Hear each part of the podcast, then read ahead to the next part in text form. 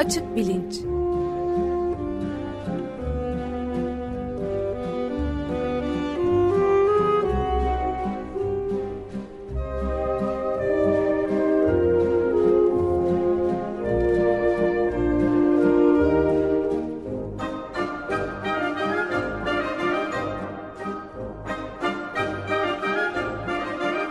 Güven Güzeldere ile bilim ve felsefe sohbetleri. Günaydın Güven Bey, merhabalar. Günaydın Ömer Bey. Açık Bilinç'teki serimize e, devam ediyoruz. Orta Çağ felsefesi ve e, Levent Kavas konuğumuz oluyor gene. Siz tanıtımını yapar mısınız lütfen? E, tabii memnuniyetle e, konuğumuz Yeditepe Üniversitesi'nden öğretim üyesi Doktor Levent Kavas. E, hoş geldiniz Levent Bey. Hoş bulduk. Günaydın herkese. Hoş geldiniz. Şimdi biz felsefe serisinde geçen hafta Orta Çağ felsefesi nedir sorusuna bir giriş yapmıştık yine e, Levent Kavas'la. Fakat Orta Çağ tabii çok uzun, bin sene falan e, süren bir e, dönemden bahsediyoruz. E, sonuna gelemedik. E, ikinci programda e, ge geçen hafta bıraktığımız yerden devam ediyoruz. Şimdi e, Orta Çağ denince herkesin aklına gelen ilk e, felsefe sorularından bir tanesi tümeller sorusuydu. Bundan epeyce bahsettik. E, uzunca boylu bahsetmek artık istemiyorum ama kısaca belki bir e, toparlayıp Orta Çağ'da peki başka hangi temel kavramlar insanlar dert edinmiş. E, bundan bahsedelim istiyorum. Bir de Levent Bey siz geçen programda dediniz ki e, tümelliler sorunu çok bilinir. Orta Çağ'la da çok özdeşleştirilir ama aslında Orta Çağ felsefecileri için ikincil bir sorundur e, tümeller sorunu. Bunu da uzunca boylu tartışamamıştık. Buna da birazdan gelelim. Fakat ben şimdi şöyle bir şey anlıyorum. Tümeller sorunu dendiği zaman yani bugün de hala aslında bunu dert edinen e, birçok felsefeci var ve e, zihin felsefesinden dil felsefesine kadar pek çok alanda tümeller meselesinin e, tartışıldığını görüyorum. E, bir sonuca bağlanmış ya da herkesin bir, bir şekilde üstünde hem fikir olduğu bir durum değil diye anlıyorum. E, sizin söylediklerinizden yola çıkarak şimdi ben şöyle bir şey e, iyi kötü hayal ediyorum aklımda. Dünyada mesela çeşitli beyaz şeyler var. İşte yumurtayı haşlıyoruz. E, açtığımız zaman dışı beyaz. Kar yağıyor beyaz. İşte ekmeği kırıyoruz içi beyaz. Süt beyaz falan. Şimdi bu tek tek beyaz şeylerin dışında bir de beyazlık diye bir e, onlardan bağımsız, bu nesnelerden bağımsız beyazlık diye bir nitelik var mı? E, universalis e, diye adlandırılan bizim tümel dediğimiz soru yani kabaca söylüyorum tabii bu daha incelikli bir şekilde koymak lazım ama şimdi e, ben iki tarafa da mail ettirecek aslında e, sezgilere sahibim doğrusu. Yani insan diyebilir ki ya işte dünyada tabii fiziksel dünyamızda beyaz çeşitli şeyler var. Yumurtalar var, süt var, işte kar var, şu var, bu var. Bunun ötesinde bir de beyazlık gibi bir nitelikten bahsetmeye ne lüzum var? Bu olsa olsa bizim onlara verdiğimiz bir ad ya da işte bir soyutlaştırarak, kategorize ederek kafamızda oluşturduğumuz bir kavram. Ee, öte yandan gerçekçiler e, e, bu tümeller konusunda gerçekçi e, pozisyona sahip olan insanlar diyorlar ki yok canım yani şimdi dünyadaki bütün beyaz nesneleri yok etsek beyazlık e, yok mu olmuş olacak? Hayır. E, herhangi bir beyaz nesnenin e, yeniden ortaya çıkmasıyla işte o beyazlıktan pay alacak. Dolayısıyla e, beyazlık beyaz tek tek e, beyaz nesnelerden farklı bir şeydir. Şimdi bir de tabii şöyle bir soru var. E peki yani diyelim öyle ya da öbür türlü. Diyelim adcıyız ya da kavramcıyız ya da gerçekçiyiz. E, ne olmuş? Yani bun, bundan e, kime ne e, fayda sağlanmış felsefe dünyasında diye de sorulabilir. Her halükarda bu kısa özetin ardından ben şey sorusuyla başlayayım. Bu tümeller e, aslında birincil bir problem değildi, ikincil bir problemdi ama böyle hep öne çıkartılıyor demiştiniz. Belki oradan hareketle başlayarak Orta Çağ'ın diğer temel kavramlarına da e, bakabilir miyiz? Evet sağ olun. Ee, güzel bir özet. Ee, yalnız tabii şöyle beyaz gibi bir örnek verince bir e, nitelik anlamında bir yüklem örneği verince iş çok e, vahim olmayabiliyor. Öyle görünmeyebiliyor. Ama örneğin insan diye bir örnek verince e, insan olmak ne demek, e, insan ne demek e, gibi bir e, sorunla karşılaştığımızda o zaman e, neye insan diyeceğimiz yalnızca verdiğimiz ad olarak düşünebilir miyiz gibi bir sorunla karşılaşıyoruz. Yani biz kime insan dersek o insan olur. Ee, dolayısıyla da insanın neliği diye bir şey yoktur ee, gibi bir sonuca e, varırız. E, o zaman da e, insan demek saymaca bir şey olur. Yani biz aramızda anlaşıp neye kime insan dersek o insan olur e, gibi bir sonuç çıkar. Dolayısıyla da insanın e, neliği ortadan kaldır, kalkınca örneğin e, Aristotelesçi e, bir yaklaşımla diyelim bugün insan hakları e, temellendirmek isteyen birisi bize der ki ya insanın bir neliği var. E, öyle her istediğimize insan diyemeyiz. Bu saymaca bir şey olamaz. Bir insanlık var. E, o işte insanların hepsinin insan olmasını sağlıyor. Bizim keyfimize kalmış bir şey değil bu. E, diyebilirim. Dolayısıyla bir insan olmalı ki onun sayesinde biz her bir şeye, her bir kimseye insan diyebilir. E, gibi bir karşılık verebilir. E, evet tabii ahlak çok önemli olan sözünüz kestim pardon iyilik kötülük Buyurun. için de aynı şey söylenebilir. Dolayısıyla evet. yani beyazlık aslında nispeten kolay bir e, örnek e, tümeller probleminde. Bugünlerde çok tartışılıyor falan ben ondan e, değindim ama yani tümeller evet. soru aslında e, cevabının keyfi e, cevabı keyfi olmayan ve ne cevap verirsek verelim bir şey fark etmeyecek bir sorun değil. Böyle anlıyorum söylediklerinizden. Evet yani e, şöyle buradan öbür sorunlara geçerken de aynı şeyi söyleyebiliriz. Yani e, insanlar e, felsefe tartışmalarına bakınca bunları kendi başına tartışmalarmış gibi ele alma eğiliminde olabiliyor bazen.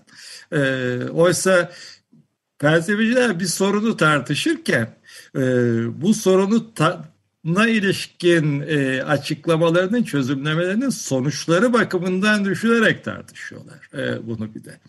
E, bu yalnızca tümeller için e, böyle değil. E, örneğin bu bölümde değineceğimiz işte ruh, dünya, özgürlük gibi e, kavramlar söz konusu olduğunda da böyle.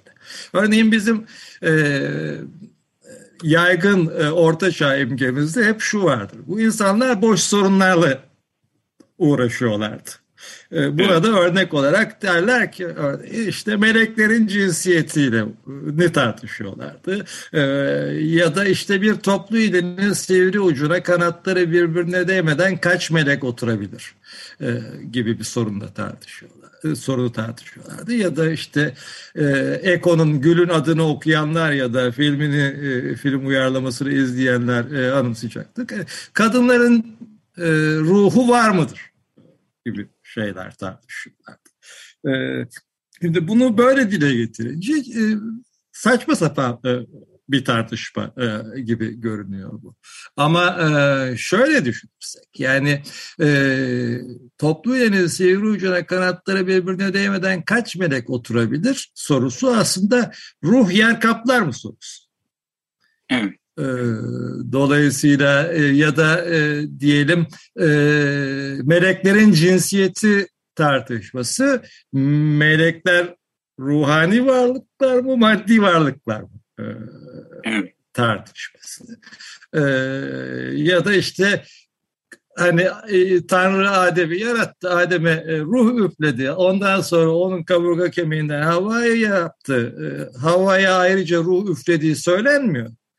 Adem'e üflediği ruh havaya geçmiş midir? Dolayısıyla kadınların e, ruhu var mıdır e, tartışması. Evet. Aslında ruhla bedenin ilişkisine ilişkin bir tartışma.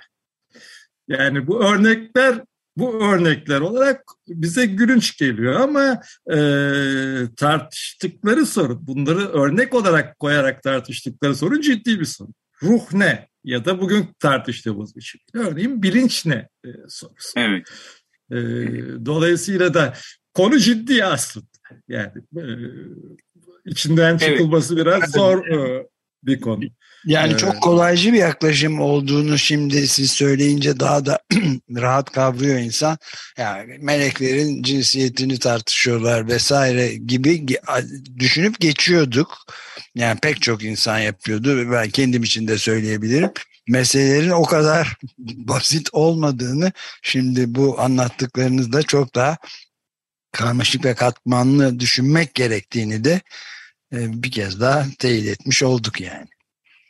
Dolayısıyla da e, yani ruh nedir diye sorduğumuzda aslında bir yandan da e, biz neyiz sorusunu soruyoruz. Dolayısıyla insan nedir gibi, ruh nedir de e, ben neyim e, sorusu e, bir yandan. E, bu soru da hepimiz açısından ciddi bir soru.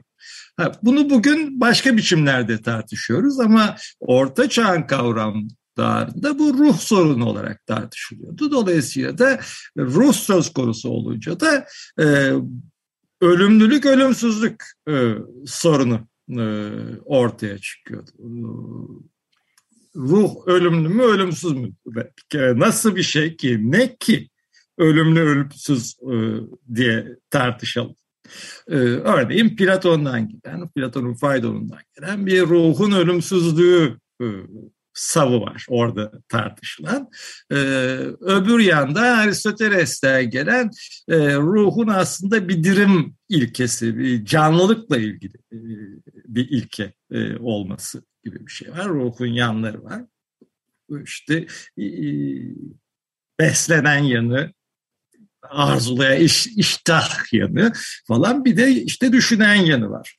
Şimdi beden e, ortadan kalkınca e, ruh da ortadan kalkıyor mu? Artık bir şey istemez oluyoruz, yemiyoruz, içmiyoruz, beslenmiyoruz falan. E, ama işte ruh ben ne oluyorum? Yani ben e, gerçekten ölecek miyim e, tartışması.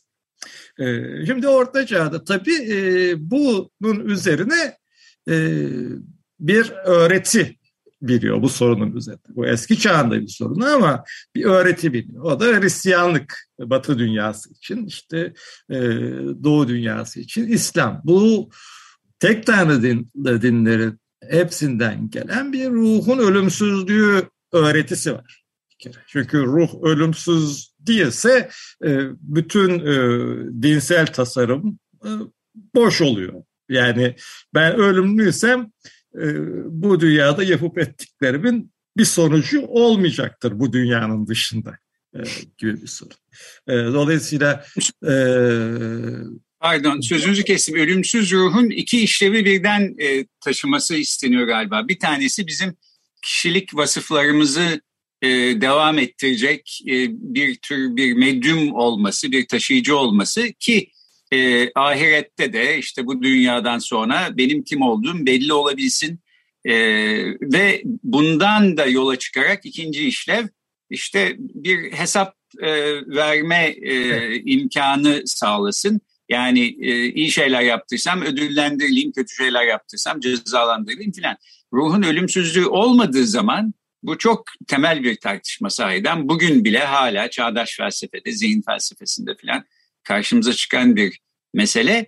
E, ruhun ölümsüzlüğü olmadığı zaman yani dini inanç sistemleri de aslında büyük e, eksikliklerle karşı karşıya kalıyorlar. Dolayısıyla sizin de söylediğiniz gibi orta çağda tartışılan ve belki bizim biraz da böyle alay ederek, burun bükerek e, baktığımız bazı meseleler temelde aslında bugün de hala bizi ilgilendiren bir takım ciddi sorunlara bağlanıyor. E, ve bu açıdan da şimdi herhalde siz o köprüyü de kuracaksınız. Bu orta çağ felsefesinin e, soruları aslında işte Rönesans'a, bilim devrimine, aydınlanmaya e, ve çağdaş moderniteye götüren düşünceler de içeriyor sanki. Elbette. Şimdi bu ruh e, sorunundan e, doğrudan doğruya çıkan işte sizin ikili e, diye andığınız ikinci ayak var. Yani e, sorumluluk, e, hesap verme, sorumluluk. Şimdi sorumluluk için e, özgürlük e, gerekiyor. Yani benim kendi eylemimin e, nedeni olmam gibi e, bir e, anlayış gerekiyor. Şimdi Orta Çağ'ın en önemli sorunlarından biri, belki öbür sorunlardan daha önemli e, bir sorun bu. Bu aslında Orta Çağ'ın sonuna doğru orta, e, belirginleşen bir sorun. E, bu da bir ikiliye dayanıyor. E, şimdi Tanrı'nın her şeyi bilmesiyle benim işte kulun özgürlüğü bağdaşır mı? Dolayısıyla Tanrı her şeyi önceden biliyorsa e, benim eylemimde özgür olmam e, ne demek? Çünkü özgür olmazsam Tanrı bana neyin hesabını soracak? Evet. Eylemlerimden ben sorumlu olmayacağım için. E, burada tabii biz özgürlüğü yeni çağ başından itibaren özellikle işte Hobbes, Locke geleneğinden itibaren hep e, bir engelsizlik, kısıtsızlık olarak e, anlıyoruz. Bir şeyden özgür olma e, ya da engellenmeme olarak özgür olma. Burada da elbette e, bireyin, tekin eyleme özgürlüğü anlaşılıyor genellikle. Orta Çağ için e, sorun e, bundan daha farklı bir sorun. E,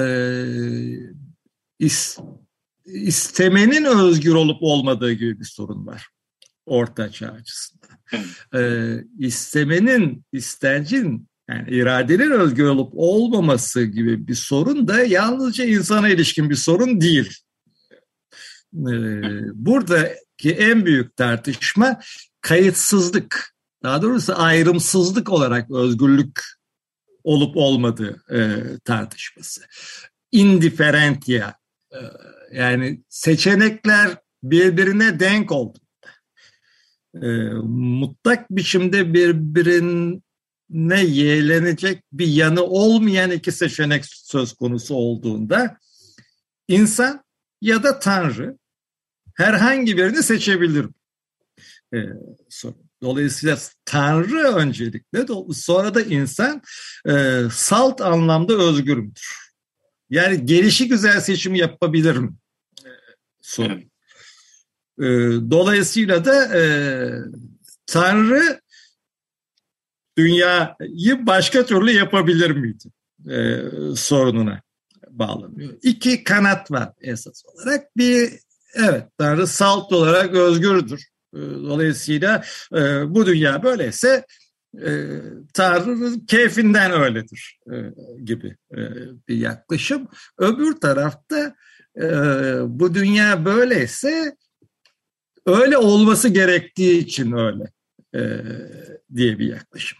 Neden? Çünkü ikinci e, Sav şunu söylüyor. Tanrı istemesinde özgür değildir. Çünkü ancak iyiyi isteyebilir. Dolayısıyla da iyiyi istediği için isteyip yaptığı dünya ancak iyi olabilir.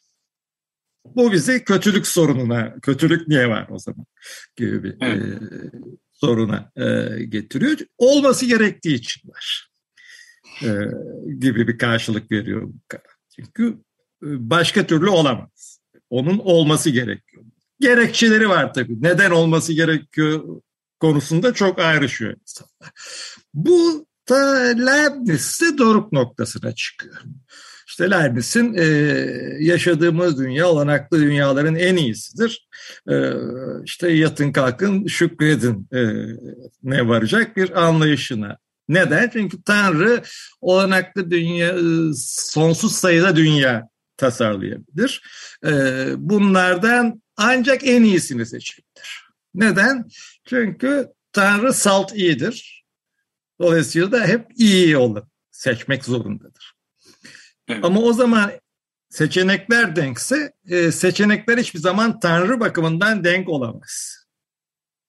Ancak bizim bakımımızdan, bizim kısıtlı bilgimiz bakımından e, denk olabilir ama Tanrı bakımından e, seçenekler denk olamaz. Dolayısıyla e, işte ayırt edilemeyenlerin özdeşliği ilkesi e, türü. Bunların hepsi Orta Çağ'daki çok uzun tartışmaların içinden sürülüp, süzülüp gelen savlar.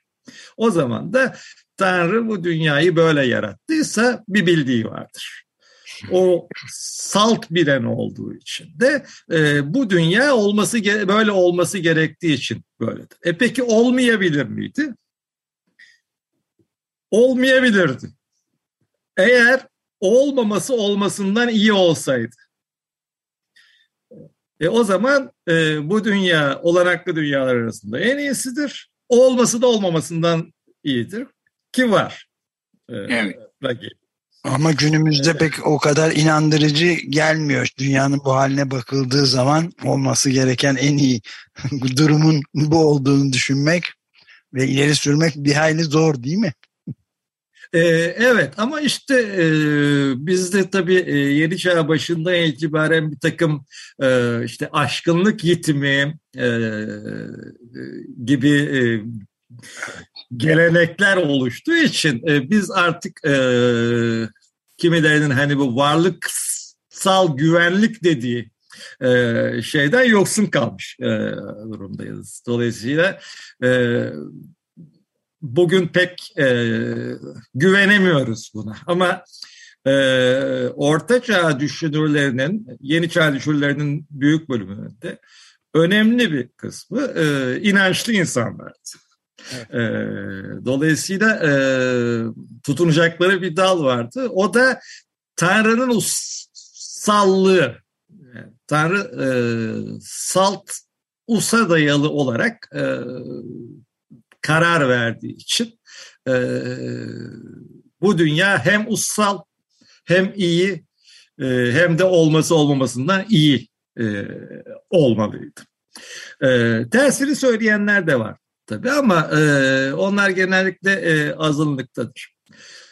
Evet Buradan, yani pardon ben yine sözünüzü kestim. Yani şöyle diyoruz galiba değil mi Leibniz'e göre daha iyi bir dünya tasarlamak mümkün olsaydı Tanrı zaten onu tasarlardı. Dolayısıyla evet. bu düşünebilecek en iyi dünya. Şimdi biz Ömer Bey gibi ya neresi iyi bu dünyanın diye soruyorsak bu aslında bizim bilgimizin eksikliğinden bunu aslında bu çok tartışılan bir konu. Özellikle e, yeni kuşak Müslüman felsefeciler arasında çok tartışıldığını görüyorum Türkiye'de. E, onların cevabı da genel olarak bir tür Leibniz cevabı galiba bu kötülük problemine. Yani biz görmüyoruz. Aslında büyük fotoğrafta her şey olması gerektiği gibi tabii ki. Ee, ama işte bize kötü gibi geliyor. Bize kötü gibi gelen şeyler aslında o kadar da kötü değil. Aslında kötü değil, olabilecek en iyi şeyler falan. Tabii yani bunu kabul edersiniz etmezsiniz. Bu e, bir tür bence özürcülük e, kategorisine giren e, bir açıklama. Bana doğrusu pek ikna edici gelmiyor ama uzun yıllar e, tartışılmış bir konu. Sizin de gösterdiğiniz gibi kökü de aslında ortaçağ tartışmalarına kadar gidiyor. Evet. Bu da bizi getiriyor dünya sorunu. Ee, evet. Dünya sorunu. Orta çağda en önemli sorunlardan biri bu. Bu şimdi benim ölümlülüğüm gibi e, dünyanın ölümlülüğü e, meselesi var. Yani ben tamam ölümlüyüm. Dolayısıyla ruhun ölümsüzlüğü bana gerekiyor. İşte onunla ilgili olarak ruhun sorumluluğu, özgürlüğü birlikte görüyor. Ama e, dünya sonlu mu tartışması. Bu tartışmada başlangıcı var mı tartışmasıyla e, ilgili. Yani e, dünya zamanca sonlu mu sonsuz mu tartışması. Şimdi Aristoteles için e, sonsuz olmalıydı. Çünkü sonlu olması döngüsel bir uslamlama gerektirir Aristoteles açısından. E, ilk kez Ioannis Ofloponos e, buna çok ciddi bir karşı e, sağ ileri sürüyor. E, Philoponos aslında 530'larda yazıyor. Yani yeni eski çağın sonunda yazıyor. e, Aristoteles'e karşı metni de ama o metin yitmiş durumda ancak Simplicios'taki alıntılardan biliyoruz. Orada Aristoteles'in kendi ilkelerini Aristoteles'e karşı kullanarak dünyanın sonsuz olamayacağı Ee, çünkü ger ya gerçek olarak ya gücül olarak, potansiyel olarak sonsuz olmalı. Ee, gerçek sonsuz olamaz çünkü e, bu bizi e, kavramsal çelişkiye düşürür e, diyor Philoponos. Bu da Philoponos'tan ta Kant'a kadar e, sürecek bir tartışma e, yol açıyor.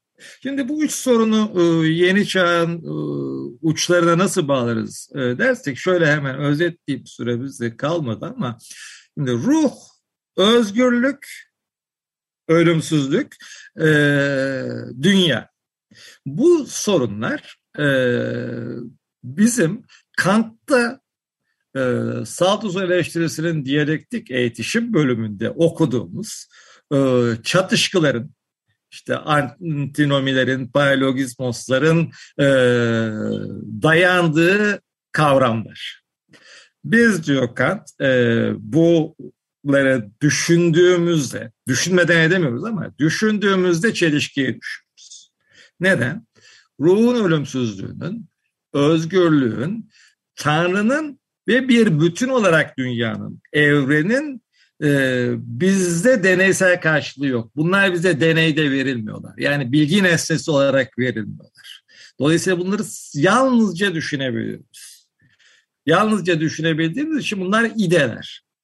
Dolayısıyla da bilgi alanının dışındalar.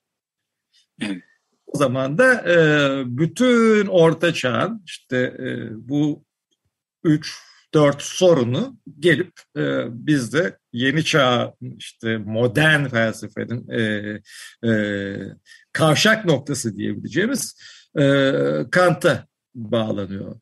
Dolayısıyla bütün tartışma bugün sonra da diyebiliriz ki Kant'ın tartıştığı her şeyi biz bugün tartışıyoruz e, evet. zaten. Dolayısıyla bütün tartışma yollarımız e, Orta Çağ'dan e, geliyor e, bir bakıma. Evet, e, tamam çok iyi. Biz zaten e, kronolojik sırayla felsefe serisinden devam ederek e, Kant'a da ulaşacağız. E, bu soruları da yeniden ziyaret edeceğiz ama nasıl bunların öncüllerinin Ortaçağ felsefesinde olduğunu böylece görmüş olduk e, bu haftaki ve geçen haftaki programda. Çok teşekkür ediyoruz. Konuğumuz Yeditepe Üniversitesi'nden felsefeci Doktor Levent Kavas'tı. Sağ olun Levent Bey. Çok teşekkürler Levent Bey. Sağ olun. Görüşmek üzere. Hoşçakalın. İyi günler. Görüşmek üzere.